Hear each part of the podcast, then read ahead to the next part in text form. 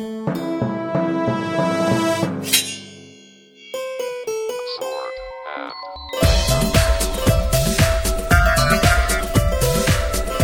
everyone, welcome to the Sword and Laser. I'm Veronica Belmont. And I'm Tom Merritt. Sword and Laser is a book club, but it's so much more. We bring you author interviews, news from the world of sci-fi and fantasy, and of course, awesome discussions from fans just like you.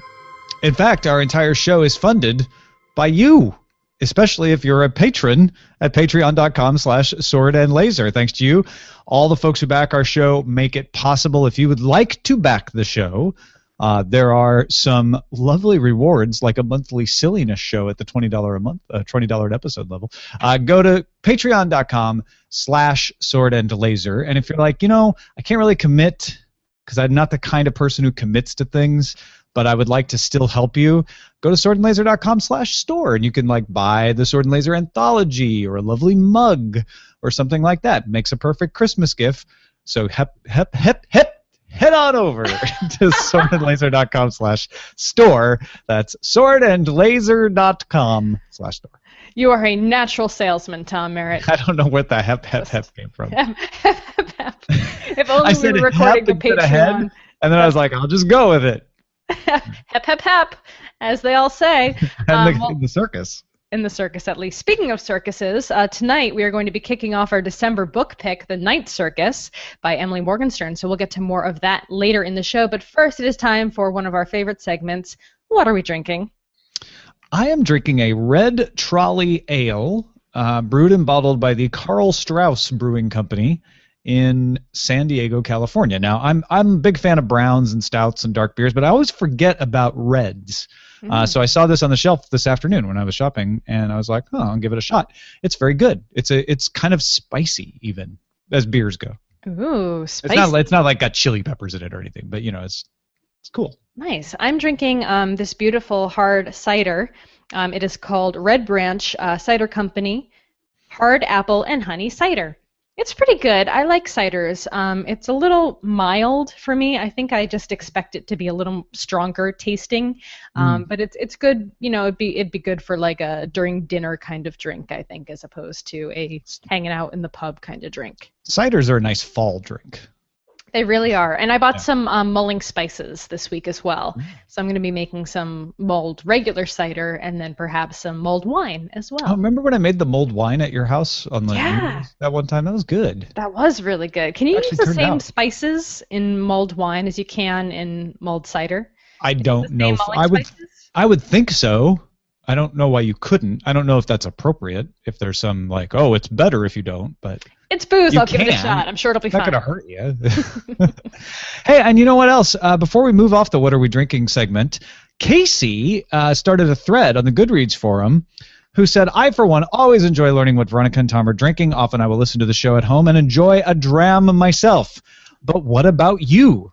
Uh, Casey wrote to the audience. What are you drinking when listening to Sword and Laser? And then started it off by saying, for episode 196, I enjoyed a dram of Laphroaig, 10 year old cask strength with a drop of water. That's apparently the perfect way to enjoy a single malt scotch. Uh, it was like drinking fire, ocean, and peat smoke. Ooh, Mm, that sounds wonderful. It's good stuff. Good choice. We've got some old fashions um, from Dharma Kurdi, uh, which is kind of cool. I love a good old fashioned. Tamahome's just doing some minimal water. It's got Min- mineral, not minimal. I said mineral. that sounded like you said minimal. She's Minimal. She's just doing some minimal water. She's very. She's a minimalist. Uh, but yeah, it goes to show like. I just called doesn't- a girl. Darn it! That's such a Tom move. it's such. Uh, it just goes to show you don't have to be drinking something alcoholic. Uh, it's open to all, all, all kinds of drinkings. Takes Uh, for time. instance, Olivia, tap water and Mountain Dew together, mixed. You gotta lighten it up a little bit. I think. Yeah. Take that Mountain Dew. Mountain Dew can be a little intense. You just. John you has done Mountain Dew with orange juice, That's weird. You guys are getting mm. weird now. and then Andrew P has done Mountain Dew and absinthe. That's gross. That sounds gross. that sounds terrible, and I'm ashamed of you for doing that. A little bit Oh, ashamed. man. A little shame. But hey, uh, we are also live right now in Google Hangouts, which we try to do every time we record an episode of the podcast. So if you are watching live and want to chip in and tell us what you've been drinking during this episode, please use the Q&A app, or maybe I'll head over to the YouTube page and check out the comments as well. But we want to know what you guys are drinking too. What are you drinking Yay. when you read your favorite book or when you watch your favorite sci-fi fantasy show? Let us know in the comments. Raise a glass. Raise a glass to genre fiction. Uh, but let's jump into the quick burns. So we have the good roid, good roids. Oh my God, what is happening? There's nothing good about that. that is not. Do not do drugs, kids. Um, Tamahome again uh, posts about the Goodreads He? Choice Awards. He posted, and uh, there are some pretty good ones out there. Oh, I'm sorry. These are the uh, the Audible picks. Do we have two different ones? Oh no, I clicked on the wrong link because I'm a dummy. Because I'm a big stupid. Yeah, they're both dummy. in there. Goodreads are first though. All right, Goodreads Choice Awards. Did you vote this year, Tom? I didn't. That's too bad. I couldn't choose. So, in the uh, genre fiction space, we have for fantasy, The Book of Life by Deborah Harkness, uh, which with 51,000 votes. I have not even heard of this book. I've heard of it. Deborah Harkness writes like urban fantasy, right? Am I right about that? okay, all right, I see. And then for science fiction, happily, The Martian by Andy Weir won with uh, almost 31,000 votes. So that was one of the ones I voted for, I believe. A lot of great authors in the sci-fi space for the Dude, Deborah Harkness is a wine enthusiast, historian, and the author of the All Souls trilogy. We should have her on the show. Yeah. That'd be cool. They, well, no wonder the Book of Life uh, got the votes. Mm-hmm. Sounds like sounds like that's really interesting. Um, yeah, and of course I would vote for The Martian if I if I'd remember. Well, you say that, but there were a lot of really good picks in the. there were. I mean, ancillary year. justice. You throw that in Mhm. front of me, I'm going to go. Well, of course I would vote for ancillary justice. There. So Yeah. it, it was definitely a hard pick uh, by all by all accounts. Um, and then Audible had their best of 2014. This is posted uh, by Sky. Sorry, Tom, you take this one. Sure. Uh, best of 2014 from Audible, and the uh, they have their own selections and their listener selections. So the top choice for series conclusions was the Book of Life by Deborah Harkness, but the top choice for fantasy was Brandon Sanderson, Words of Radiance, and then the top choice for sci-fi audiobook. The Girl with All the Gifts, read, narrated by Finty Williams uh, and written by M.R. Carey, just edged out Lock In by John Scalzi. Mm. Now, Aw. Lock In split the vote, though, because remember, Lock In is narrated by Amber Benson or Wil Wheaton. That's cool. Scalzi. Hey, hey, Scalzi. Scalzi. Let us narrate an audiobook. I mean, if if if you you know, you already did Will and Amber. Hey, saying. Twitter. Twitter. Tell Scalzi. Tell Scalzi to let us narrate an audiobook. It'll work really cheap. I Yeah, well, for literally free. I will do it for free. And then of course the uh, like free uh, listeners. The listeners' favorites uh, winner overall was Words of Radiance by Brandon Sanderson. Um, and then uh, I think I'm looking to see. Oh, Diana Gabaldon uh, also Oh. up there, written in my own heart's blood, Outlander Book Eight. Uh, Skin Game, novel of the Dresden Files, up there as well. Yeah. A lot of good stuff. I am listening to uh, Mindy Kaling's uh, book um, about. It's like a, it's funny. It's cute. I'm listening to the Bone Clock. Actually, I'm listening to the Night Circus right now. I interrupted listening to the Bone Clocks We're digressing. by David Um, Mitchell. Dara has a post that uh, Syfy has cast the leads for the Magician series. Uh, we've talked about this casting process quite a bit, and in fact, the last time we discussed it, we were kind of like, "Well, okay, well, these are like side characters. Kind of wish they would talk about the leads." Well, guess what? We have that information now, including uh, the actor who's going to be playing Quentin, and um, also who will be playing Alice, his eventual love interest. Um, so we have, uh, let's see, let's see, let's see. Uh, Jason Ralph is going to be playing Quentin Coldwater, and Sosie Bacon, that's Kevin Bacon's daughter, is going to be playing Alice. So I don't know anything about either of these two. Because you're not a teenager. Is that it? Is that why? I think that's why. Uh, this Jason Ralph uh, person, actor, uh, is best known for Brightest Star Nope, never heard Yep. of that. Don't know uh, or is. A Most Violent Year. I don't think that's a teen movie. I'm obsessed with you, but you've got to leave me alone. Is another that one of sounds his movies. awful. Uh, had a had a regular role on the TV series Aquarius, uh, which is filming. And All right. yeah, also you know some bit parts here and there. And then Sosie Bacon is best known for the movie Lover Boy in 2005, uh, and some parts on The Closer, the TV series. Not too thrilled that uh, AV Club made a poor Footloose reference uh, in the first paragraph of this article. They say Bacon, the daughter of Kevin Bacon and the closer star Kyra Sedgwick, will play Alice, a shy young woman who eventually learns to cut footloose with her formidable magical powers after enrolling at Brakebills College for Magical Pedagogy. Oh, first Twitter post went out to Scalzi. I hope he doesn't start hating us. yes, people are watching live, and in fact, uh, we have some updates on the What Are We Drinking section. Should we do that now or wait until the end of the show? Uh, let's wait until the end of the quick burns, then we can check in. All right, Uh, we'll check in with the What Are We Drinking. Yeah, yeah. Uh, very good though. Th- good, good job, people. Uh, Nick pointed out the successful test flight of the unmanned Orion space capsule that happened this week, uh, while Tamahome quotes this awesome post from Peter F. Hamilton on Facebook. Quote: "Future heading right at me. Writing Night Without Stars on one computer screen, while the other computer screen is showing the NASA TV live stream of the Orion test flight launch." Why do you keep saying it the way you accidentally spelled it earlier in the rundown? Orion. yes. That's uh I imagine that's happens in your house a lot when you're just sitting there and you're like, Like, oh, Orion. Orion. Uh no, the Orion test flight uh, is for the manned space capsule that will eventually carry humans. It was unmanned in the test flight, and the the plan is to have humans visit an asteroid as well as Mars somewhere down the road. That is fantastic. I'm So I love, I just love this thing that. with Peter F. Hamilton sitting there like writing amazing science fiction and then watching amazing science at the same time. Yeah, he's he's a badass. I, I do love me some Peter F. Hamilton. Um, also, in the very cool, ca- not really casting news, but you know the uh, the news of books being turned into awesome movies and shows.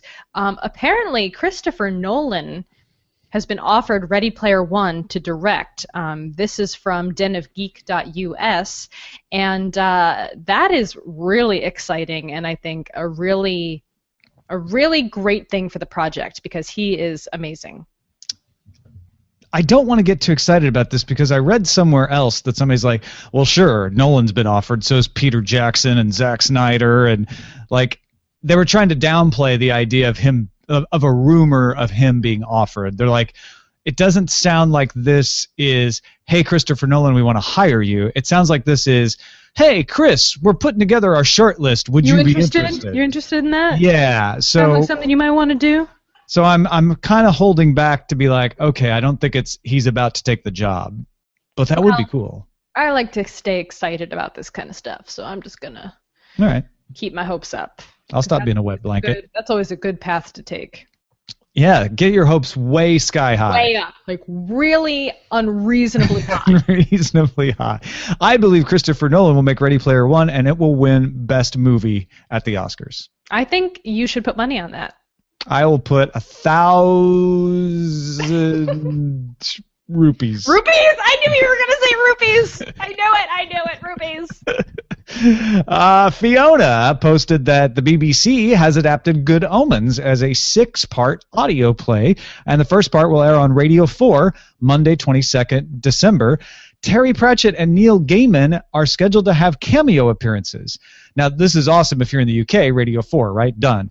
But what you should know, international listeners, is that if you're not in the UK, you can still listen to BBC Radio, and, and I believe you can listen to Radio 4 without having to be in the UK. It's not like the TV where you have to prove you're in the country. Anybody can listen to it.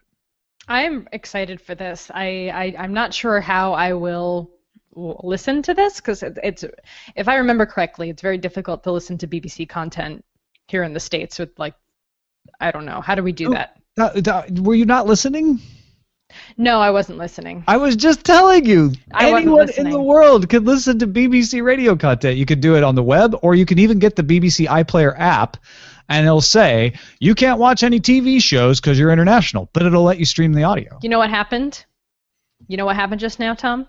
What happened? Benedict Cumberbatch happened. I clicked on the link and there was a picture of Benedict Cumberbatch, and I got confused because I didn't remember him being tied to that project. And then I realized that picture is from another audio play that they are also doing called uh, Cabin Pressure. Ah. So I was then trying I- to figure out what was going on, and I stopped listening to you. I have sort of uh, intellectual appreciation of what must have happened to you when you saw a picture of Benedict Cumberbatch. You have a what? An intellectual appreciation. Oh. You should just be happy that I'm able to continue talking at all after seeing Benedict Cumberbatch. Close the tab, Belmont. I'm closing the tab. You can't resist the Cumberbatch. And we have a final posting in the Quick Burns today, also from from Mr. Tamahome. Senor Tamahome. Senor Tamahome. Uh, what James Cameron says you'll do when you see the Avatar sequels, not safe for work. Uh, No. This is on, well, if you open up the Boing Boing post, the title is James Cameron on Avatar sequels. You will poop your pants. You will poop yourself with your mouth wide open. He doesn't use the word poop, though. He uses You the will- word you will- that you means will poop ship. you will ship your pants, your shelf. Your, he doesn't even say pants. I don't know why I keep talking about pants. There are no pants involved here. You're no still thinking about Cumberbatch. Oh, I want to put my cumber breeches on. yeah, he says, uh, I can tell you one thing about them, meaning the Avatar sequels. They're going to be bitchin'. What is wrong with James Cameron that he talks I this don't way? know. You Does will he think that he is a young person? yourself with your mouth wide open. With your mouth wide open? I don't even do that on a terrible day. Like that is not even in my worst state. I do not have my mouth open. Uh, this is coming via EmpireOnline.com. The movie magazine Empire got him to say that somehow. Good job, Empire. You're liable to get leptospirosis with that kind of behavior. Some kind of worm. This, yeah, and then you can sue James Cameron. Yeah. It's his oh, that's fault. A good, that's a good idea because he's really rich. exactly. He'll pay you just to make it go away. He'll pay because he thinks it's funny. All right, I'm going to check in with the What Are We Drinking crowd. Uh, All right, Jules yes. uh, says he's drinking an old fashioned. Uh, Stephen is drinking tea, so I shall raise my cup in your collective honor. Yay! James is drinking Drambuie, age 15, while reading, which is Hmm. very nice. That's another Lovely. thing I like to do. And uh, Tamahome asks, "Is this thing on?" Yes. Yes, Yes, it ma'am. is. Yeah, it is. yes, ma'am. he's gonna kill us.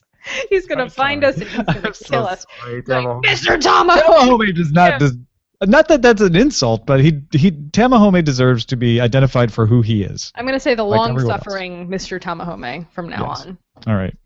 All right, well, let's move on to uh, calendar. Are we talking about calendar now? Oh No, no, we are talking about time. picks. Do you have the skipped doc? I'm Or looking. did at you try to memorize it? Tom. Thanks. Talk about Uh, the pick. We've been highlighting picks from supporters uh, at our Kickstarter, and this is the last one. Uh, these aren't official book club picks, as we've mentioned. They're just a way to expose folks to a few more options for things to read.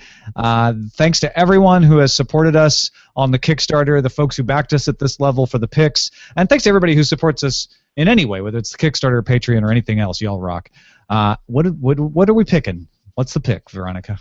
The pick is I clicked away from the doc, but I'm pretty sure that it is The City and the City by China Mieville, which we discussed briefly briefly on the last episode.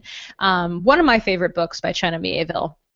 So we have a thread up on that over in the forums, um, and you guys, I think, are are kind of into it. Uh, Joseph Yeah. said I read it several years ago and loved it. For one thing, it was so radically different than Mieville's Bas-Lag books, which I also loved. Also, it totally bent my brain in new and interesting ways. I'm a little fuzzy on the details at this point, but that's never stopped me from chiming in before.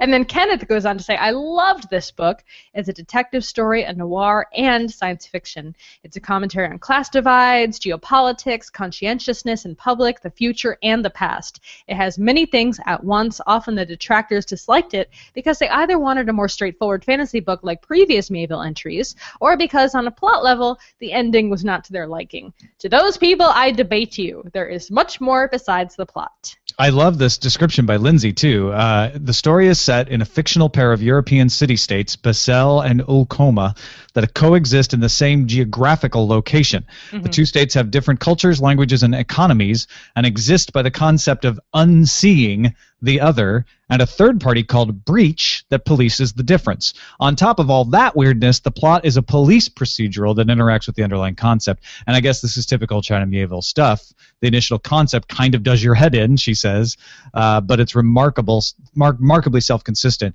and his writing really brings it to life.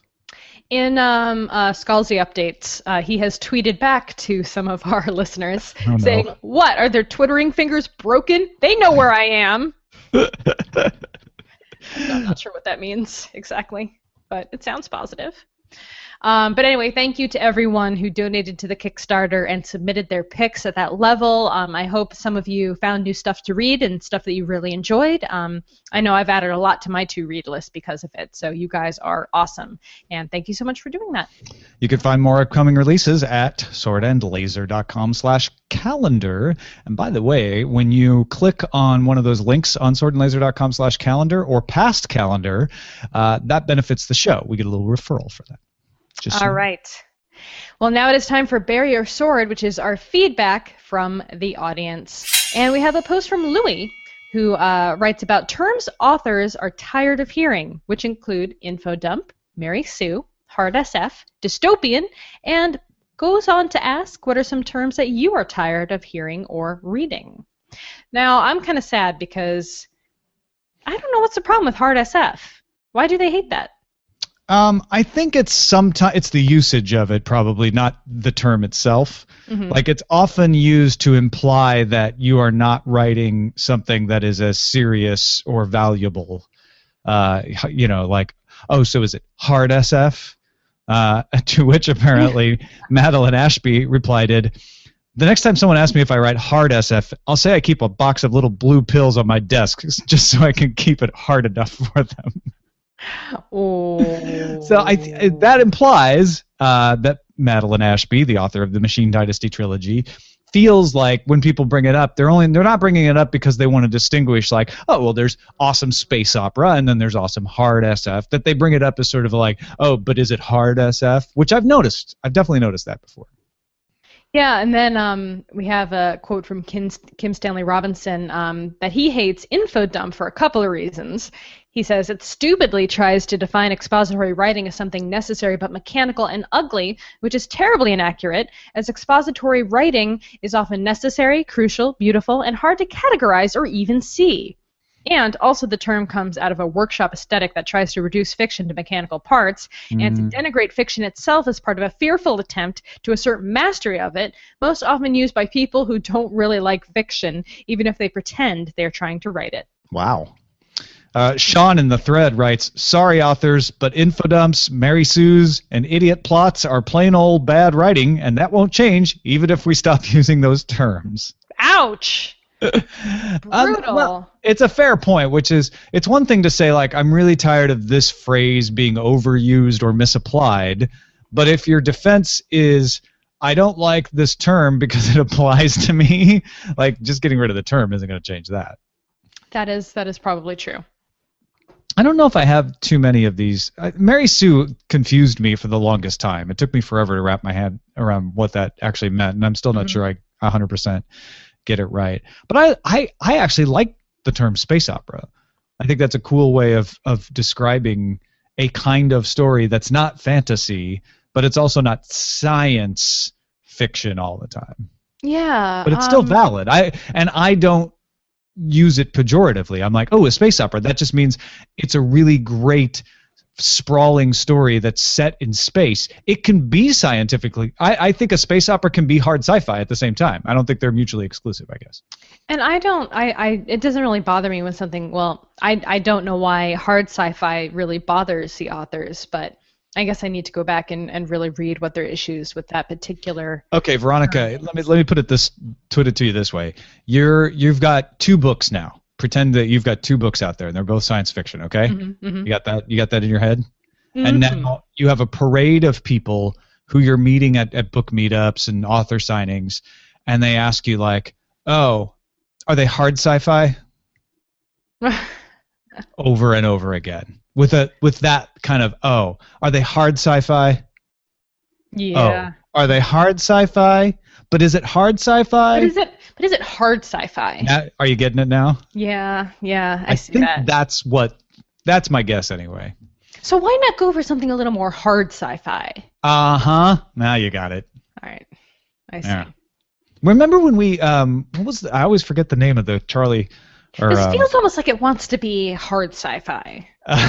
wow that hurt that like cut me I feel I like that's a question I would ask without meaning to sound like an asshole. Uh-huh You know, I would just what was ask the book it we read like, that we we were like having the huge debate over hard whether it was hard sci-fi or not because it had yeah Blindsight that book has come example. back uh, into the podcast like three times this month for some reason. because people use it used it as a as a weapon they used the Mm-hmm. term hard sci-fi as a weapon You're right. You're right. That was a huge controversy during that book pick, yeah and now I understand better why. Marion posted the thread about the strangest or most unique sci-fi and fantasy novel that you have ever read. I love these kinds of threads because they end up exposing people to a bunch of different books that they would have never seen. Uh, Marion's choices were Winter's Tale by Mark Helprin, bad movie but a great and unique novel. I know it's considered as literary fiction, but it is a fantasy novel. A thief riding through early 20th century New York City on a white horse. Those are fantasy tropes indeed.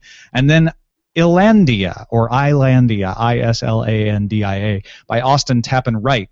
While The Lord of the Rings and The Chronicles of Narnia are considered the standard bearers of the fantasy genre, Islandia has been the crazy uncle of the genre that people find interesting but never brought out to the public. Hmm. What do you do? You have any picks for that?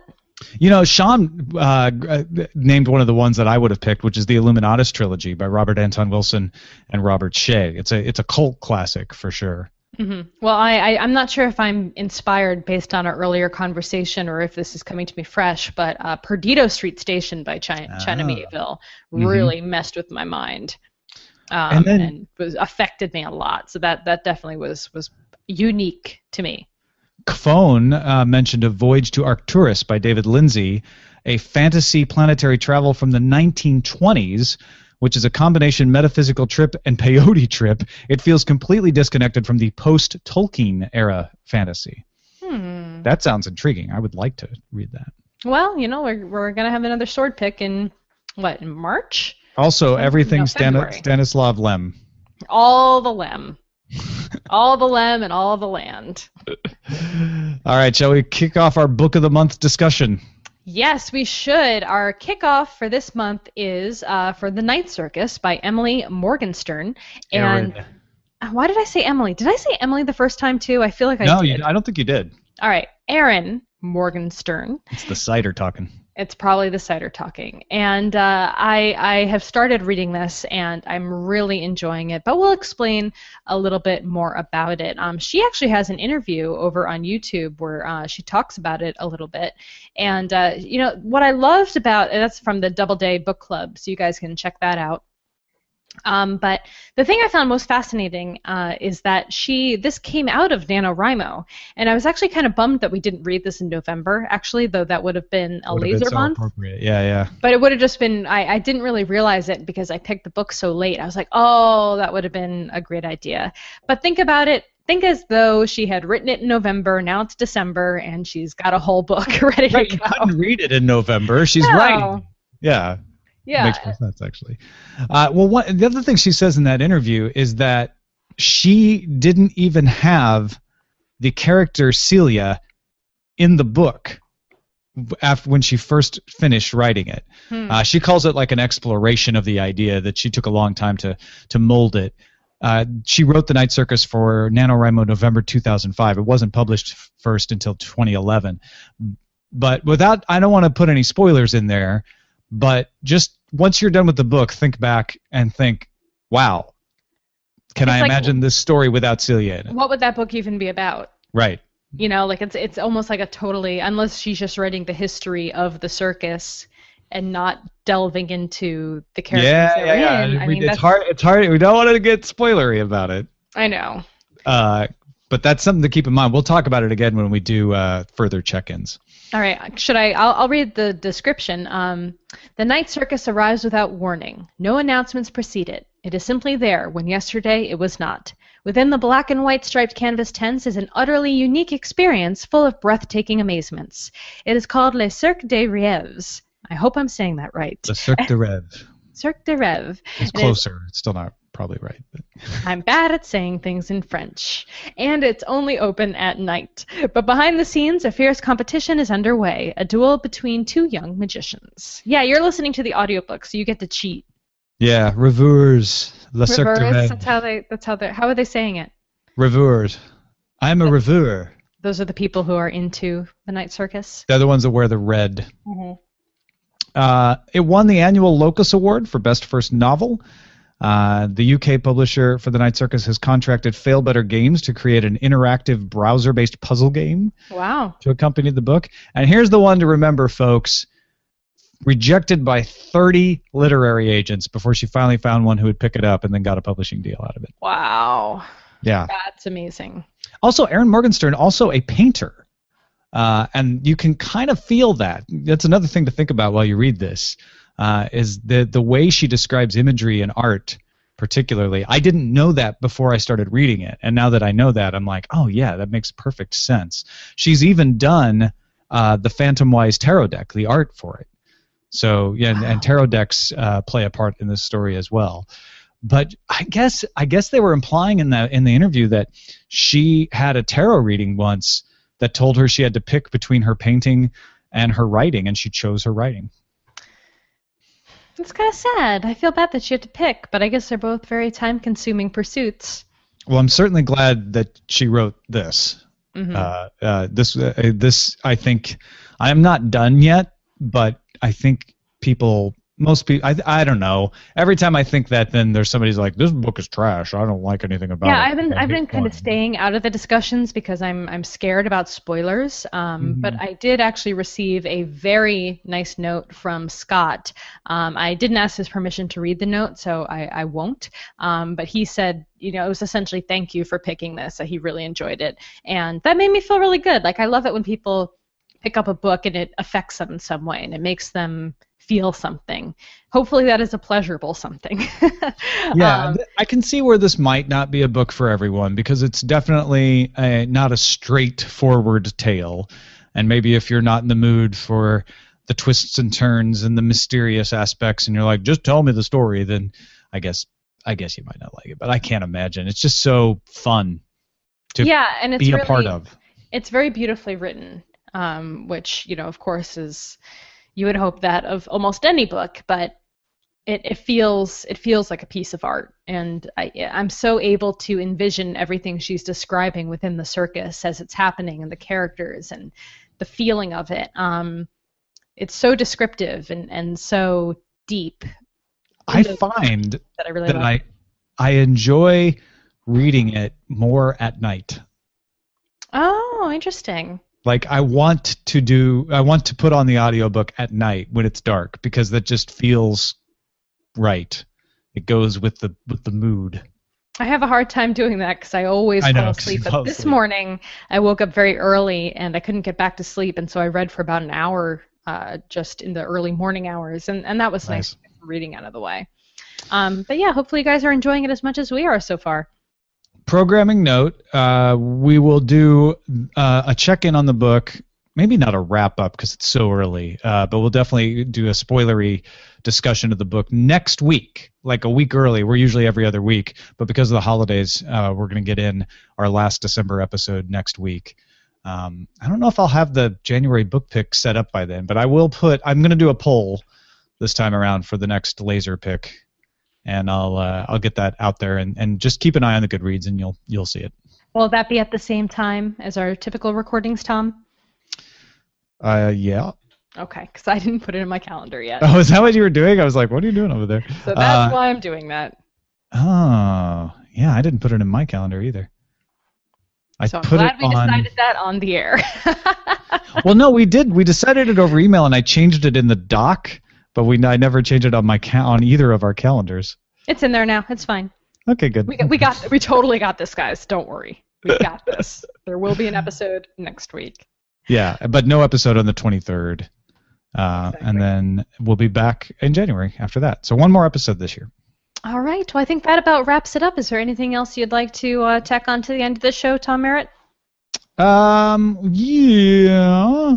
I just want to let people know uh, again that you can support the show in lots of ways. Uh, one is by buying the books through our links at swordandlaser.com slash calendar. And of course, if you get some value out of the show and you want, feel like you can afford to give a lot of value back, our show is entirely funded otherwise by you uh, supporting us on Patreon. So go check out Patreon, P-A-T-R-E-O-N dot com slash sword and laser. Thank you so much, guys. And if you want to get in touch directly with us, our email address is feedback at swordandlaser.com. Our website is swordandlaser.com. All of our discussions happen over on goodreads.com slash swordandlaser. And if you want to call and leave us a voicemail, the phone number is 415-7-SWORD-6. See you next time. Bye.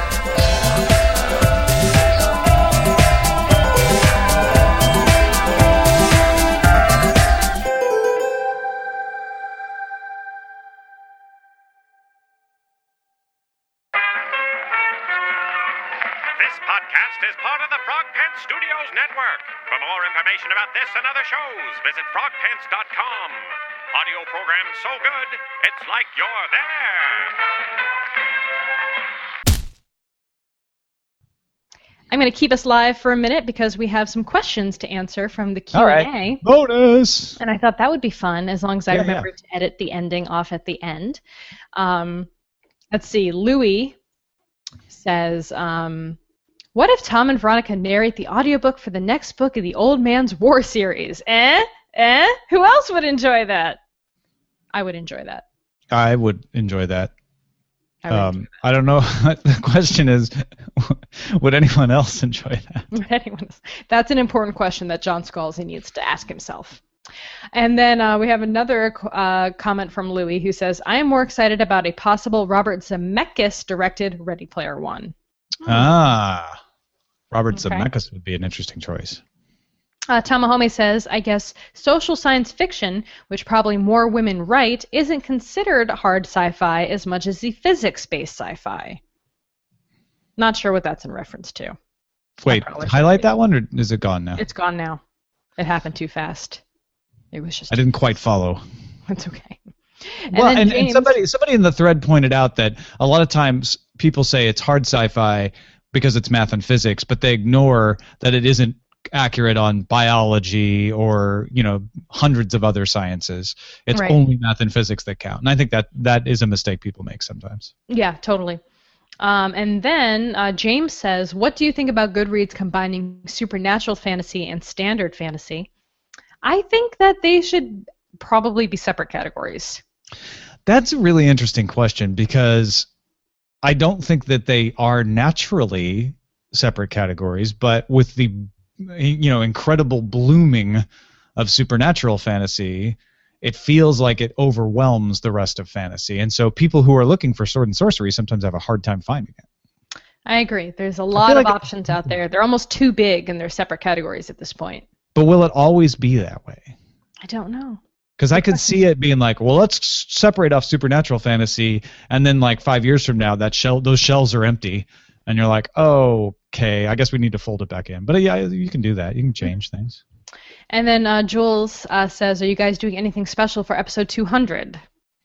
Well, we better figure that out very quickly. Yes, we are going to do something very special. I'm going to drink cask strength 10 year old Laphroaig.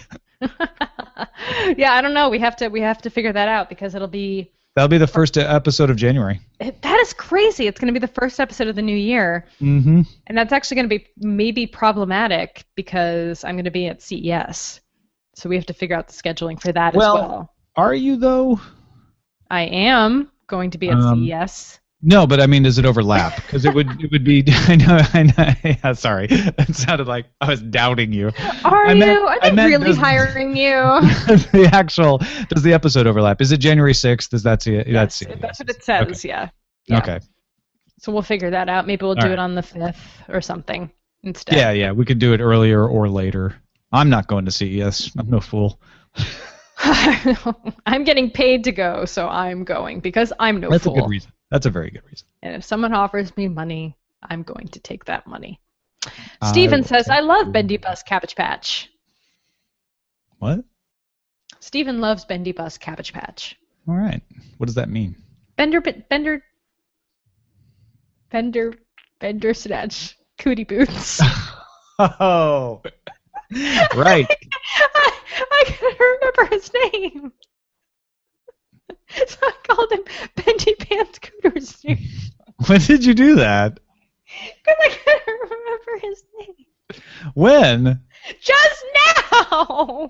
Oh, just now you did. You couldn't remember his name at all. Yes. Wow. How many of those ciders did you have before the just show? Just the one. Just the Wow. one. Wow. Those It's are good big- ciders. It's a big bottle. It's like the size of my head. Hey, remember, folks, uh, that is called Red Branch Hard Apple and Honey Cider.